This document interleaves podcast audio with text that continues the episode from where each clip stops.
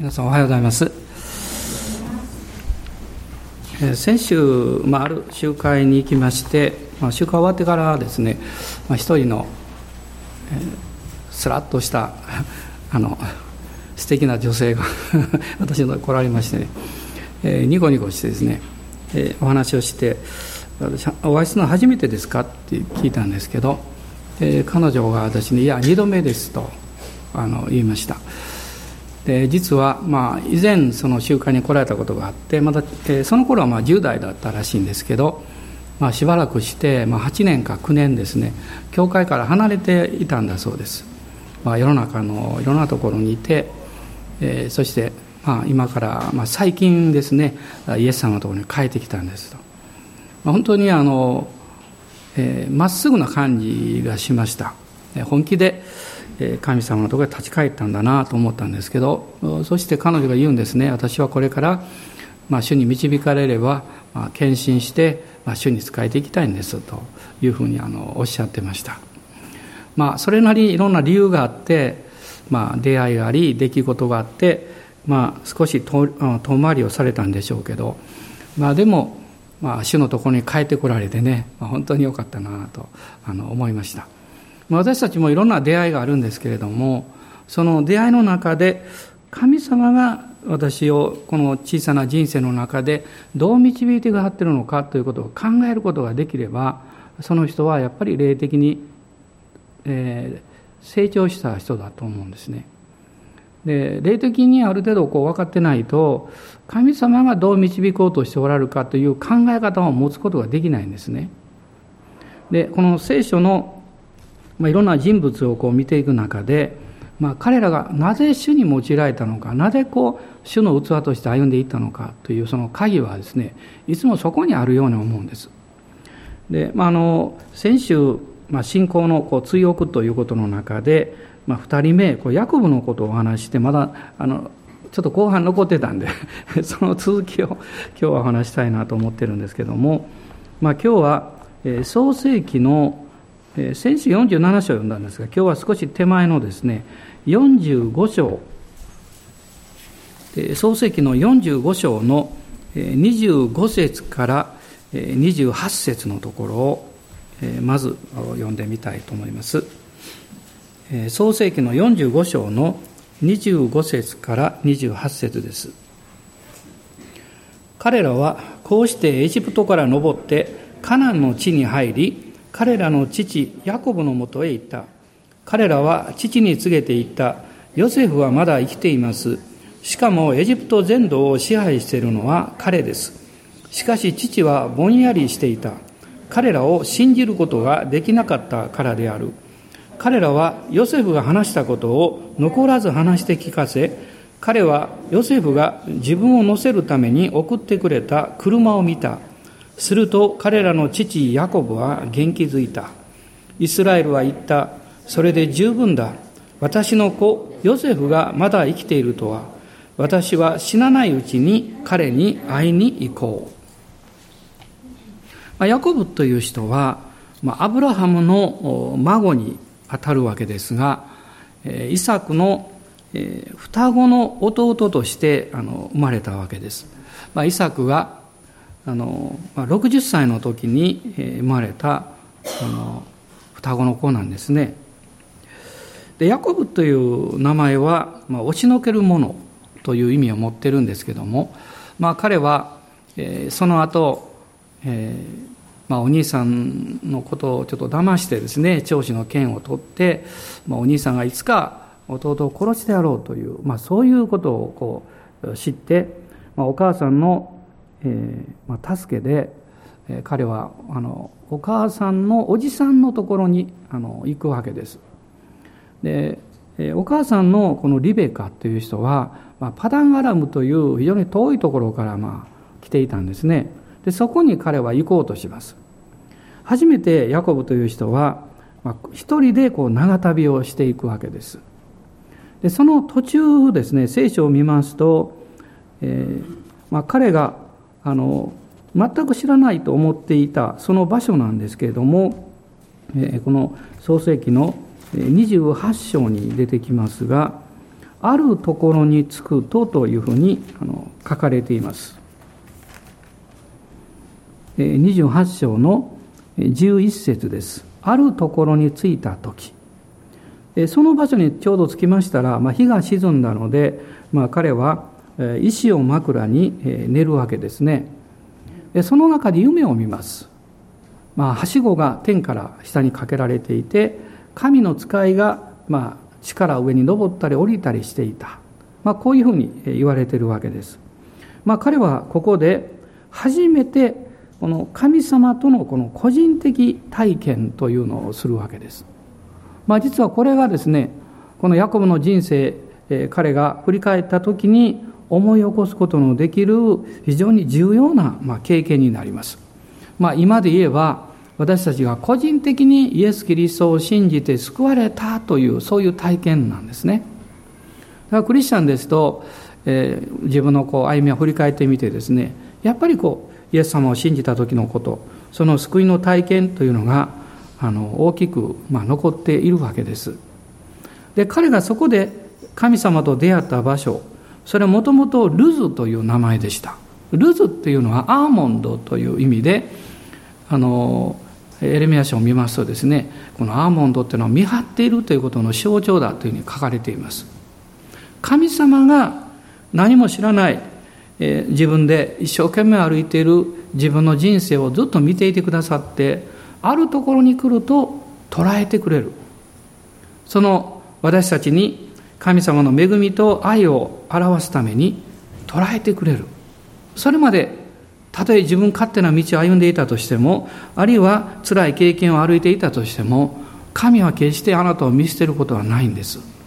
あなたを必ず見張っていて捉えてくださって神様の愛と慈しみの懐に戻してくださいます。まあ、ヤコブはそういう経験をしましてその場所をベテルというふうに名付けるわけですね。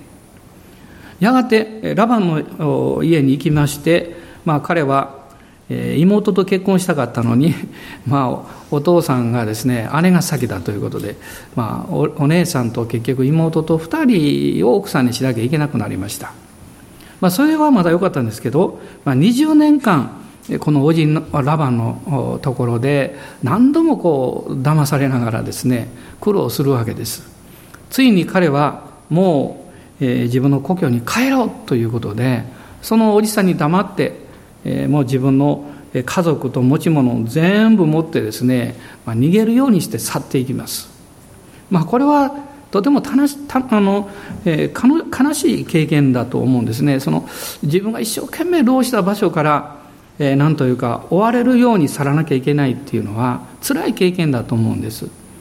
まあでも私たちの生活人生の中にもそういうことが起こりうるんですね。まあ彼がその中でおじさんが追っかけてきて、えー、大変な状況になるんですけど、まあ、最終的には和解をしてですねそして、えー、ベテルの方に向かっていこうとするんですが、えー、お兄さんが彼を迎えに来るというのが分かった時に20年以上経っている彼の内側にあった恐れがわーっとよみがえってきます。それは、えー、兄に嘘をついてそして、えー、この長子の権を奪ってしまったというこの罪意識です。あの私はですねこういうふうに考えてるんですね。その私たちのこう理性の領域の記憶がありますけどもう一つ私の両親も覚えてる。両親の記憶。でこの理性の記憶というのはどういうことがいつどういうふうに起こったかというね。それがこう何かを見た時誰かに出会った時に何か経験した時にこう蘇ってくるわけです。でもこの良心の記憶というのはそういうものじゃなくてですね何かに触れた時に何かに出会った時にその罪意識が戻ってくるんですね。それが何であるかということよりも罪意識が戻ってくる。その瞬間に私たちは恐れとこの不安にですね捉えられてしまいます。まあ、ですからそのそこから私たちが解放される方法というのはこの場所ではないんですね。どこかに行ったらということではないんです。一つしかないんです。それは許されるということです。許しがないとダメです。昨日もある方とお会いしましたけどその方が、えーまあ、90前後でですねお父様がイエス様を信じて救われたっていうお証しをしてくださったんですけどそのお父さんが電話がかかってきてこうおっしゃったそうですね。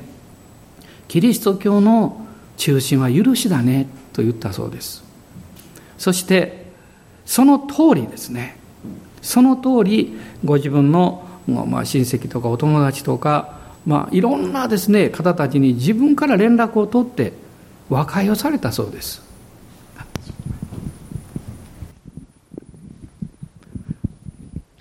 えー、ちょっとマイクの調子が悪いみたいなんで、えー、変えますけど、あ、こちらの方が話しやすいですね。あの、話しやすいといい説教できるんですですね。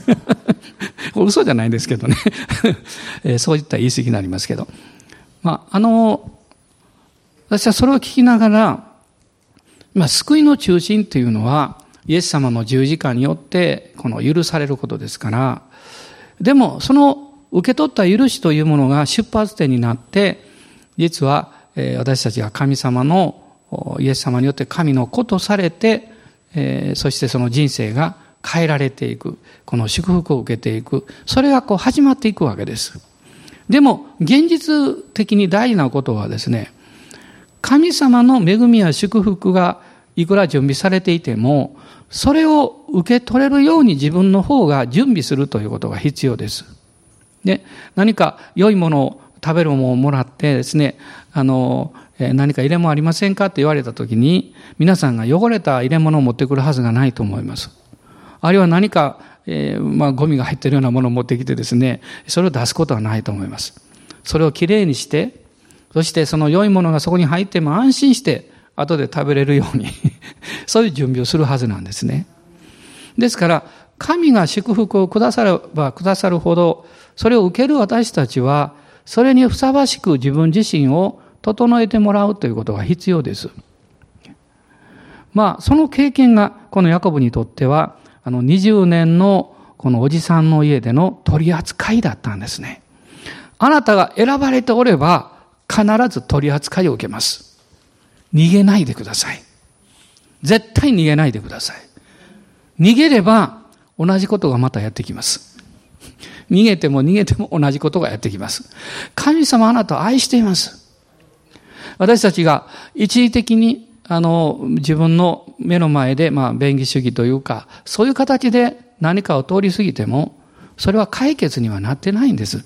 だから必ず違った形で同じ経験をします。私の失敗から言えば、人のこと言えませんからね。私の失敗から言えば、後に回すほど苦しくなります。早い方がいいです。ヤコブは20年の取り扱いを受けたんですよ。それでも彼はまだ自分を明け渡すことができなかったんですね。神様を信じていました。で、神様に従うことも彼はできる状況になっていました。それでも彼の内側には私が従っている。私がこういうふうにやっている。私が残っていました。だから、明け渡すことができなかったんです。それがいわゆる、このペヌエルという経験ですね。二番目の大きな経験ですけれども、この兄エサウが400人を連れてやってくると聞いたときに、そのことがまだ確認されていないのに、ヤコブの側は自分が殺されるんじゃないかと思ったんです。エサウの方は弟が20年ぶりに帰ってきたので、歓迎したいと思って行ったんです。ヤコブは不安で迎えたんです。それは彼の心の状態です。もしあなたが自分で握ってると急ぎます。自分で握ってると何か自分の方法でやらなきゃなんとか、やらないと、これはあの失うかもしれないと思ってしまいます。私はそういう性質を持ってます。人間性というのは。でも、ヤコブが神様からの大きな祝福の器として準備されていくために、彼はですね、神様は、えー、救いの経験と20年のいろんな訓練や試練だけではなくて、一番大事なこと、彼自身が自分の、えー、自我ですね、自分で自分を支えていくんだというどうしても譲らない場所、それを明け渡す経験を導かれたんですね。これがペヌエルです。ところが、興味深いのはですね、ペヌエルっていうのは主の御顔、神様の臨在を表しています。その神様の臨在の中で、ヤコブが経験したことは、桃のつがいを外されたことです。いわゆる股関節を外されたんです。股関節が外れると、全身を支えることができないので、自分で立つことができません。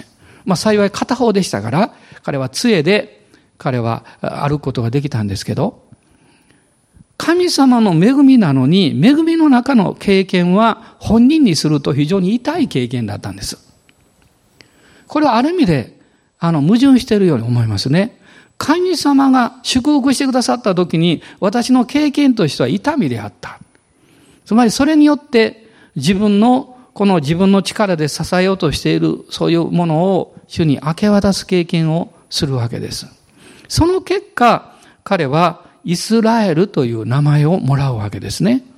まあ、イスラエルっていうのは、あの、神に支配されているものっていう意味があるんだそうですね。まあ私たちは、え神の皇太子とかそういう表現も教えられて使ってますけど、つまり自分が自分の支配を、自分を、人生を支配するものから、神に支配されるものに変えられていくということです。今日皆さんの生活の中で、まあもちろんあなたが考え、決め、行動すればいいんですけど、でもその根本の部分においてですね、あなたはその神様に、えー、ど、どの程度お任せしてるんでしょうか？私はあの、高校生伝道とかずっとやってまして、まあ自分も含めてなんですけど、あの、大体こう私たちの歩みの中ではですね、5つのことが取り扱われるんだということをよく話しました。5つの領域。お金の領域、経済ですね。健康の領域。ね、健康のこと。それから人間関係のこと。それから、えー、また、あの、まあ、独身の方多いんですが、異性の問題。そしてもう一つは将来のこと。この五つの領域というのは、みんなこのクリスチャンであれば、神様から取り扱われる領域であるわけです。そこで葛藤します。ね。まあ簡単に明け渡して捧げられるようなものであれば、大したものじゃありません。悩むということは本物だということです。葛藤するということは、あなたにとって大事なものだから。でもその時に、ヤコブも主の使いと格闘しました。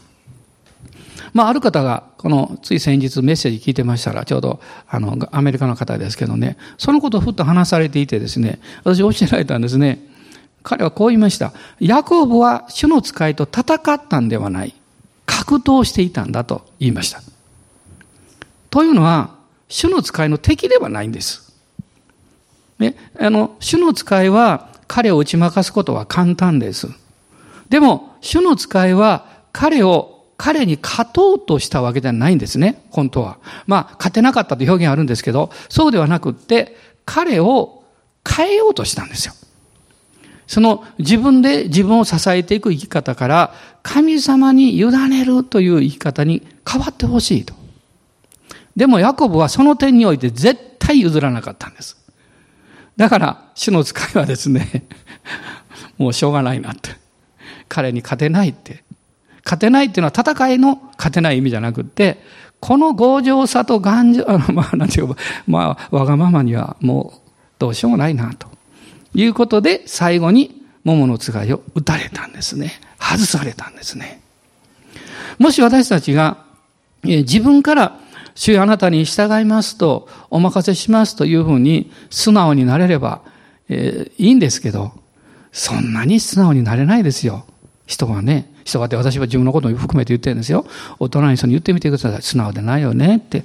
大体うなずくと思います。いや、私は素直ですっていう人なんかあんまりいないでしょうね。あんまりというか、もう誰もいないでしょう。ね、まあ、多かれ少なかれそういう経験をしていくんですね。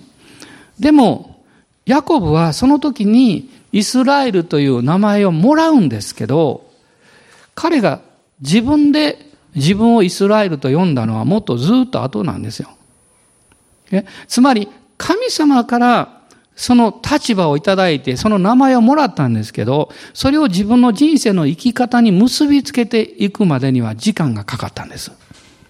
彼はその経験をあの、えー、後に語っていますけども、あの、彼がこのペヌエルで経験したこと、その経験の後で彼は約束の地に帰っていって、そこで、えー、またすごいこと起こりますね。えー、自分の愛する妻がその途中で亡くなるんですけど、えー、その、それだけじゃなくって、まあ、最愛の息子、まあ、12人の息子の中で、えー、自分が愛していたラケルの方の長男、ヨセフが、まあ、死んでしまったんだという、こう、ニュースを聞くわけですね。で、彼はもう本当にそうだと思います。ところがですね、22年後にヨセフが生きてるっていうことを、えー、弟は死んだと伝えた兄たちが伝えるんです。その時のことが今日読んだ箇所なんですね。えー、今日読みました、えー、この45章なんですけど、45章の25節をもう一度見ますと、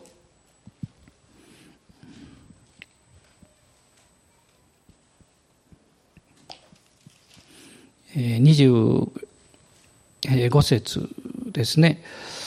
彼ら、いわゆるあのヤコブの息子たちですが、彼らがエジプトからですね、カナの地に戻ってきて、ヤコブのもとに行って、そして26節、お父さんに告げるわけです。ヨセフはまだ生きています。あの、ヨセフっていう人は、キリストの雛形です。だからこれは、あの復活の朝ですね、婦人たちが墓に行って、見つかりに出会って、空の墓を見て、そして、主は生きておられる。そのニュースを弟子たちに伝えた。それでよく似てるんですね。ヨセフはまだ生きています。しかも生きてるだけでなくって、エジプト全土を支配しているのは彼ですって言ったんです。これはですね、まあ、驚くべきニュース。それを聞いたヤコブは、えー、この26節を見ると、しかし父ヤコブはね、ぼんやりしていた。彼らを信じることができなかったからである。と言っています。これが彼の人生にとってのおそらく三つ目の大きな経験だったと思います。なんで信じられなかったんでしょう？いや、信じていいのかどうかわからなかったんでしょうそんなことは考えられない。でも、おそらくですね、もっと深いこともあります。つまり、彼が、ヤコブが息子たちの言ったことを信じるということは、息子たちが全員ね、口を合わせて嘘をついてきた22年間。それを認めることになるんです。ヤコブは息子たちを愛していたと思いますよ。ヨセフ一番愛したって書いてるけど、みんな愛してましたよ。片方を信じれば片方が嘘つきになっちゃうんですよ。でもこのニュースは信じたいわけです。その中でですね、葛藤を覚えるわけです。単に彼がショックを、ショックを受けて年を取っていたからだけではないと思います。皆さんもそういうことあるんじゃないですかある日、あるニュースを聞いた瞬間にどう反応していいかわからない。どういうふうに答えていいかわからない。その時どうするんですかしばらくぼーっとします。それでいいんです。すぐに答え出す必要ないんです。いや、出してはいけないんです。ヤコブはその両方の事実を受け取る時間が必要だったんです。ヨセフが生きてるんだというその最高のニュースなんですけど、信じられないようなことを信じる心に変えられていく準備が必要です。また、死んだと言い続けてきた、このまあ、ベニヤミを除いてですね、10人の息子たちの嘘をどう理解したらいいのか。それを受け止めてあげる時間もいるんですね。彼はその中でぼんやりしていた。でも、この後を見ますと、彼ら、いわゆる息子たちがヨセフのことを残らず話して聞かせたと書いてます。それはこの兄たちが悔い改めたからです。まあこれはこのエジプトでの行きさつというのを読むとわかるんですけども、え、そして、ヨセフがヤコブを乗せるために送ってくれた車を見た。すると彼らの父ヤコブは元気づいた。この車は精霊様の雛形ですね。ヨセフがキリストの雛形だとしたら、ヨセフによってこの使わされたこの車は聖霊様の雛形です。ヤコブはそれを見て元気づいたと書いてます。つまり大きな問題やどう自分の人生を受け止めていいかわからないというその状況の中で私たちの助けはいつも上から来ます。私たちが死を見上げた時に聖霊様が助けてくださいます。まさにこの旧約ではそういうことが一つのこうストーリーになっているわけです。そして彼は決心します。このヤコブの、えー、実はこの三つのこの大きな経験の中で、ヨセフの、ヨセフが生きていたというこの知らせというのはですね、そこから彼が新しい歩みを出発する、そういうスタートラインでもあるんですね。彼はその出発、それに従うときに信じなきゃいけませんでした。もう一つは自分が信じてきたことを放棄しなきゃいけませんでした。精霊に導かれるというのは、絶えずそういう面を持っています。私たちは、御霊が導かれることを信じる必要があります。でも、信じて踏み出すということは、今までそうだと思っていたことを委ねるというか、それを放棄する必要があります。これはヤコブにとっては何かっていうと、約束の地から離れなきゃいけなかったということです。約束の地です。ね、このアブラハムもイサクもこの約束の地で生涯を終えたわけです。彼はもうすでに130歳。そしてそのままエジプトに行って帰ってこれるかどうかわからない。エジプトに行くということをイサクは神様からノーと言われた。なのに今私は行かなきゃいけないのか。彼はそういう葛藤の中に置かれたわけです。でも、その時に、この46章ですね、46章をを見ていきますと、この4節までの間ですが、主がこのヤコブに現れるわけです。一緒に読んでください。イスラエルは彼に属するすべてのものと一緒に出発し、ベールシェバに来た時、父イサクの神に生贄を捧げた。神は夜の幻の中でイスラエルに、ヤコブよ、ヤコブよと言って呼ばれた。彼は答えた。はい、ここにいます。すると仰せられた。私は神、あなたの父の神である。エジプトに下ることを恐れるな。私はそこであなたを大いなる国民にするから。私自身があなたと一緒にエジプトに下り、また私自身が必ずあなたを再び導き上る。ヨセフの手はあなたの目を閉じてくれるであろう。神様のこの語られた言葉は、彼が自分の信仰の目標だとしていた、その考え方をも変えさせたんです。私たちがこの御霊に導かれて、この歩むときに、ガラテヤ人の手紙5章の中には、御霊によって歩みなさいと書いてますね。御霊によってとどまれとは書いてないんですね。御霊によって歩みなさい。そしてその5章の一番最後には、御霊によって生きるのであれば、御霊に導かれて進もうではありませんかと書いてます。進むということは、今まで立っていたところ、今までそうだと思っていたところを後にしなきゃいけないということです。実はここにいつも私たちの内面の葛藤というのがあるんですね。精霊に導かれるということは、そういうことが絶えず起こりうるわけです。彼は神様のくださっていた約束の地から自分が離れていかなきゃいけないという、そういう状況に直面するわけです。でもその時に、神様が三つのことをおっしゃいます。で、私は、えー、恐れるなと。私はそこであなたを大いなる国民にするとおっしゃいました。そして、私自身があなたと一緒にエジプトに下るんだとおっしゃいました。そして三つ目ですね。私自身が必ずあなたを再び導き上るとおっしゃいました。この三つのことをですね、主はヤコブにこのおっしゃったことをどういうふうに成就されたんでしょうか。ヤコブは確かにこのカナンの地に後に戻ってきます。17年後、147歳の時、骨になって戻ってきます。骨になって。ね、彼が生きて戻ってきたわけじゃないんです。でも、確かに戻ってきました。これはですね、神様の御言葉のこの実現やその証というのは、私たちが考えて、私たちが計画して、このようにという、えー、なんというか、その同じ形で実現するというふうには限らないんですね。しかし大事なことは、その信仰とその信仰の歩み、その信仰の遺産というものは、その通り残っていきます。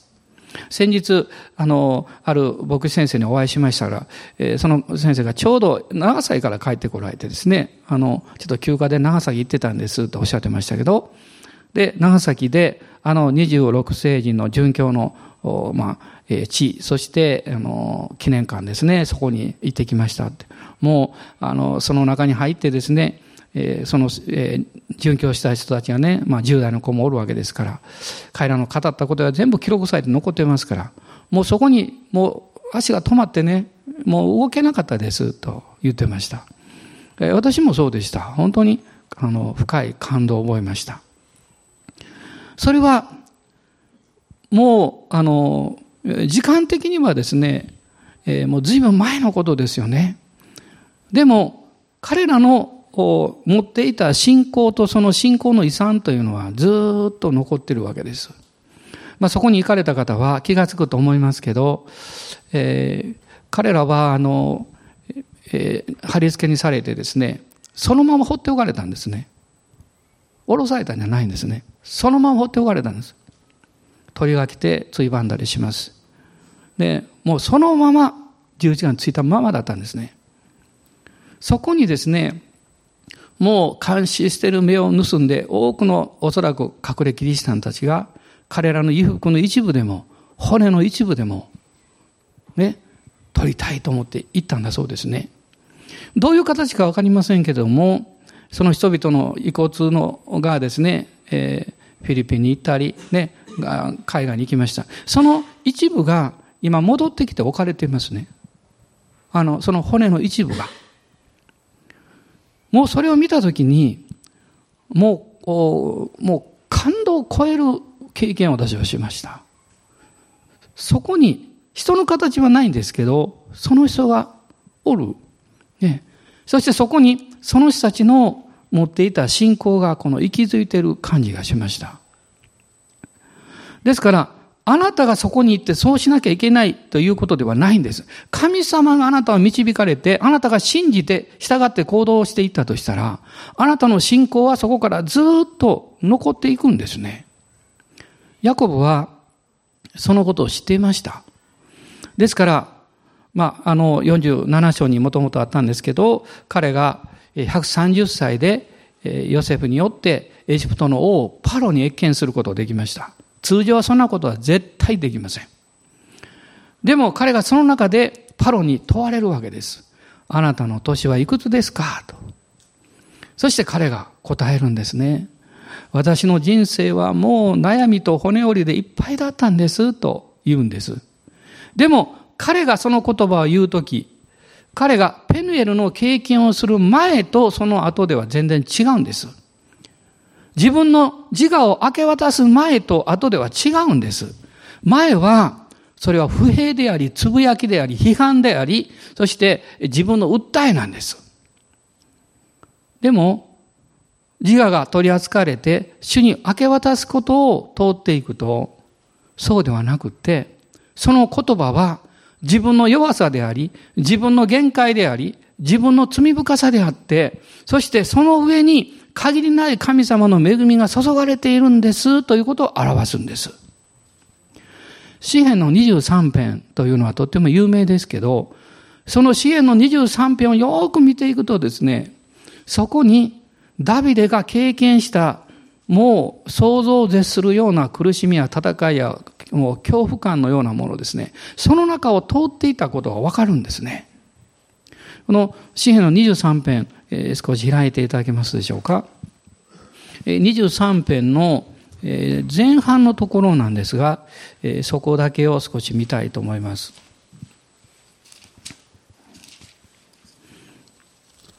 23編の1節から4節のところですね。一節には、主は私の羊飼い、私は乏しいことがありませんと彼は言いました。つまりそれは、乏しいことを経験したからです。こう言えるんですね。二節を見ると、主は私を緑の牧場にふさせ、憩いの水のほとりに伴われますと彼は言いました。それは、不安と恐れがやってきた時があったということを表します。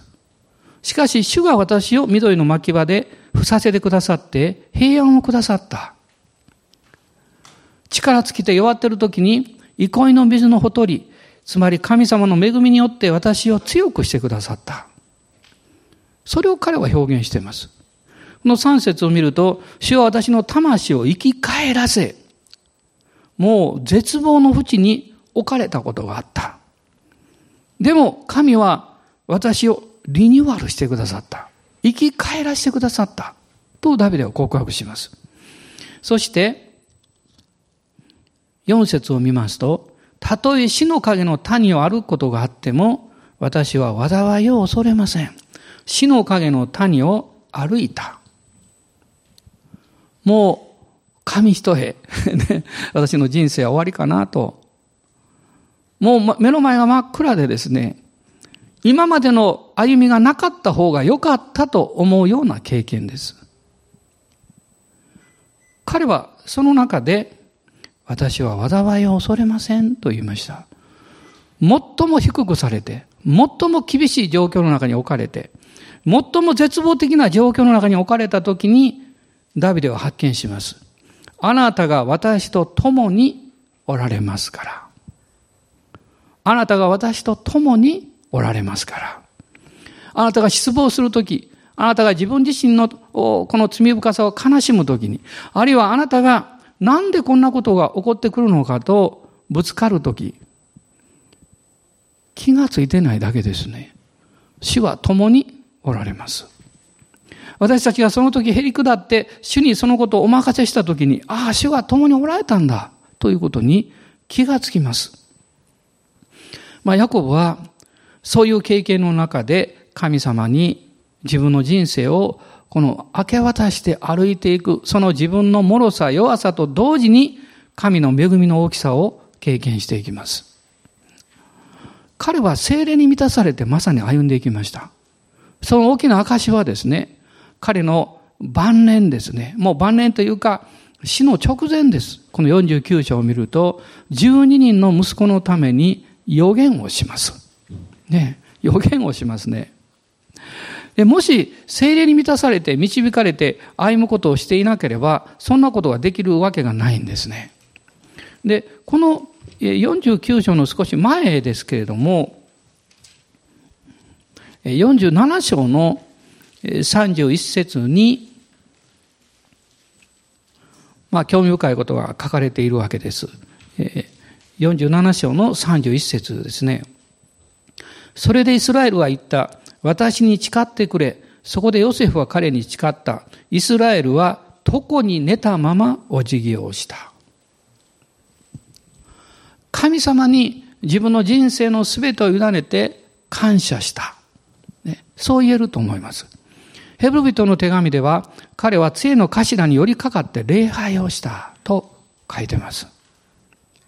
そしてその後、このヨセフの二人の息子をに油注ぎの祝福をします。マナセとエフライムです。マナセが長男、エフライムが次男です。普通長男の方に右手を置きます。ところがヤコブは交差して次男の方に右手を置きます。それを見たヨセフが、お父さん間違ってるよって言います。ね、ヨセフはですね、父はもう目がもう見えにくくなってたので間違ったと思ったんですね。それでヤコブは言います。いいや、それでいいんだと。常に、常にヤコブはですね、こんな高齢で、なんというか、肉体的には弱くなっていたにもかかわらず、彼の霊の目は、ますます冴えていたんですね。あなたはどうですか？いや、自分はどうなんだろうかと思います。人のことを聞く前にね。年を取ってね、もう最近ね、よう忘れるんですわってね。私もそうなんです。よく忘れるんです。あの、特に名前がなかなか出てきません。顔はもうずっと浮かんでるのに。ね。で、あの人、あの人と言ってもそんな言われても分かれへんって周り言われますけど、こっちは分かってるからね。でもそういう問題よりもですね、私の霊性はどうなんだろうかと思うんです。この霊的な領域において、ヤコブは冴えてたんですね。そしてその後、この49章の予言をずっとします。そして、33節です。まあ彼は自分をどこで葬るべきかということをもう命じてからなんですが、まあちょっと今、あの、その前の31節を読んでみたいと思うんですけど、まあ、29節に彼らに命じていったと書いてますね。そして、え31節どうぞ。そこにはアブラハムとその妻サラトが葬られ、そこにイサクと妻リベカも葬られ、そこに私はレアを葬った。つまり、そこに葬ってくれと彼は言うんですね。皆さん何か気がつきませんか？彼の最愛の奥さんの名前が出てきませんね。ラケル。実はラケルはマクペラのホラー穴に葬られませんでした。その途中でベツレヘムに行く途上で亡くなったので、そこに葬られたんです。私はなぜこんなことを言うかというと、この時ヤコブはですね、ラケルを最愛の妻として愛してきた、その気持ちは変わってなかったと思いますが、自分が主にあって自分の人生の最後をどう締めくくるかということはよく分かったんだと思います。ある意味で、肉の愛情のラケルのそばに行くということではなくて、先祖のところと言います。それは、ただ単に先祖という意味じゃなくて、神様の約束が継承されているその場所です。その時にヤコブは、自分の人間性のその、価値観を超えて、神様が導かれる、その、神の霊的な継承の方を選んだんですね。つまり私たちもそういう戦いを通っていって、最後に行き着くところはそうです。私は愛してるけど、私はこれは大事だと思うけど、私はこのことの方がよくできると思うけど、私は主の導きの方を選びます。そうですね。それが彼の人生の締めくくりだったんです。私は、あの、自分でもそういう、まあ、誘惑というか戦いっていうのはあるだ、あるんだろうといつも思うんですね。やはり、えー、物事はより良くなされる方法とか、えー、よりよく考えられる、この、導きの方とか、そういうものを、この、選ぼうとしますね。まあ、それは別に悪いことじゃないと思うんです。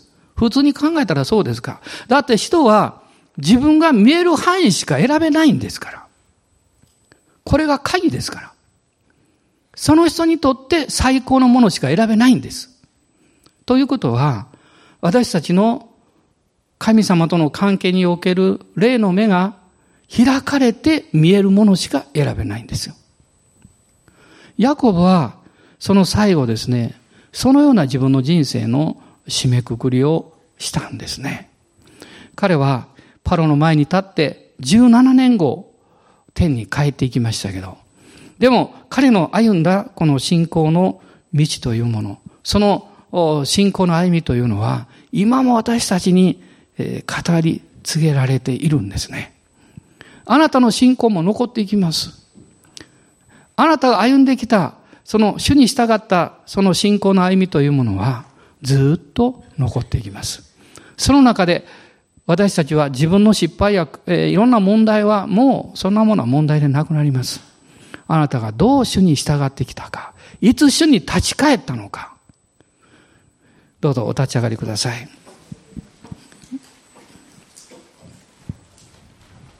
アーメン、感謝します。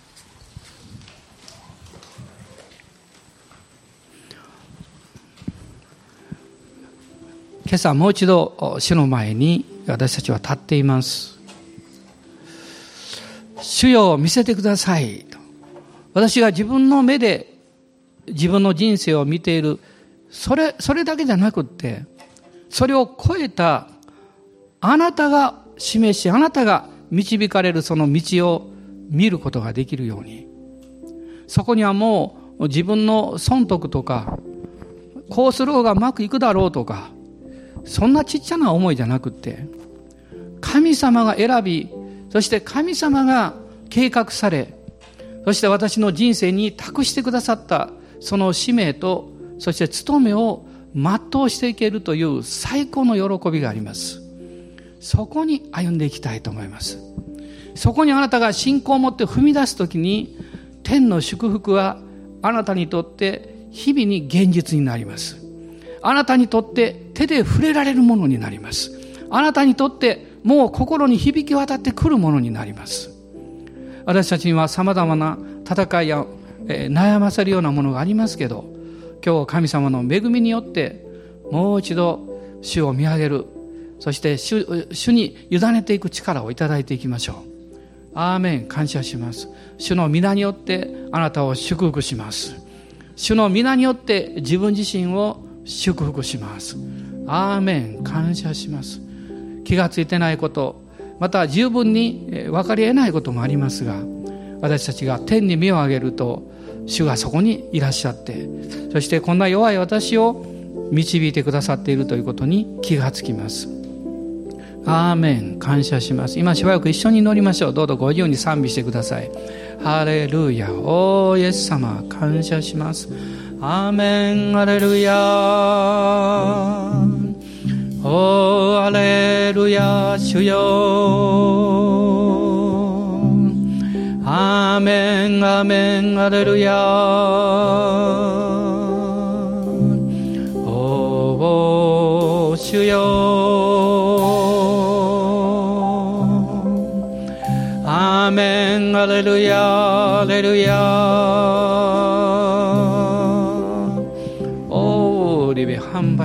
カラララサンダーララスローリア。アーメンアーメンアーメン。アレルヤ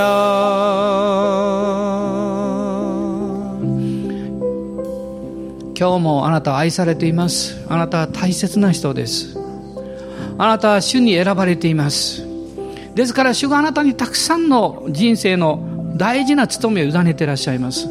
ある務めはもうほとんど終わったかも分かりません。でもまだまだやるべきことがたくさんあります。また新しいことを主が与えてくださいます。主よ私はあなたに従いますと。その道を選んでいきたいです。アーメン。感謝します。アーメン。主が偉大なことまた私たちが見たこともないことをさらに起こしてくださると信じます。アーメン。感謝します。アーメン。ハレルヤ。アーメンアーメン。今ご一緒に賛美しましょう。さっき賛美した、歌ですけど、ご一緒に賛美していきましょう。アーメン。誰も見たことのないことが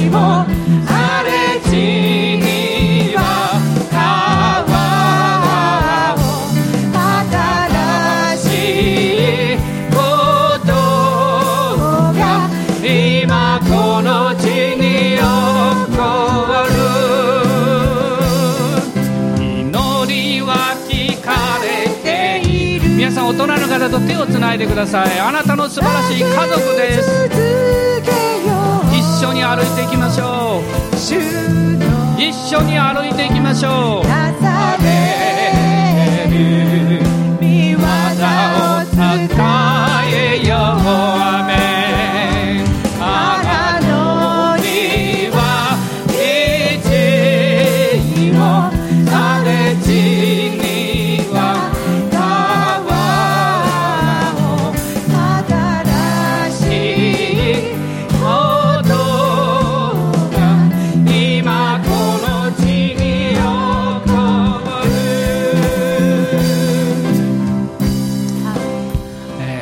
カにこういう言葉があるんだそうですね。早く行きたければ一人で行きなさい遠くまで行きたければ一緒に行きなさい私たちは一緒に遠くまで行きます。この30周年もうすぐですけど主に期待しましょう。そして今このこの祝福をね今手をつないだまで一緒にお祈りになってください。アーメン。感謝します。アーメン。ハレルヤ。おーイエス様。感謝します。あなたが今まで導いてくださいましたそして共に歩いてくることできました。感謝します。これからも一緒に歩いていきます。おお主は私の隣にいる兄弟姉妹感謝します。また遠くに今地理的にはいますけど一つの家族になっている兄弟姉妹心から感謝します。アーメンアーメン。私たちは心を一つにし祈りを一つにし信仰を一つにしてもっともっと遠くまで行きます。全日本が福音化されるまで世界に福音が伝えられるまで私たちは遠くに遠くに歩いていきます。アーメン。ハレルヤ。感謝します。アーメン。祈りは聞かれている。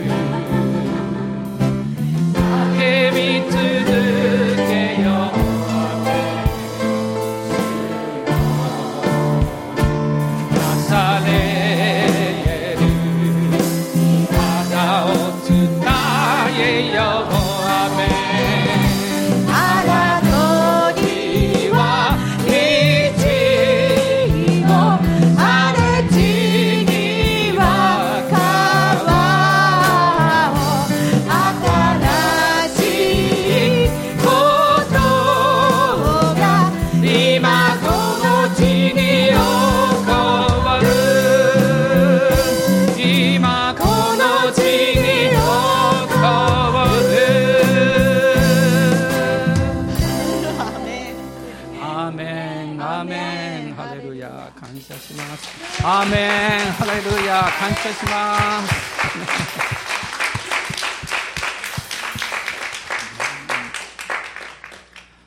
私たちの主イエス・キリストの恵み父なる神のご愛精霊の親しき御交わりが私たち一同と共にこの新しい週また30周年を迎えるこの年あなたの限りない慈しみと恵みがお一人お一人の上に豊かにありますように。アーメン、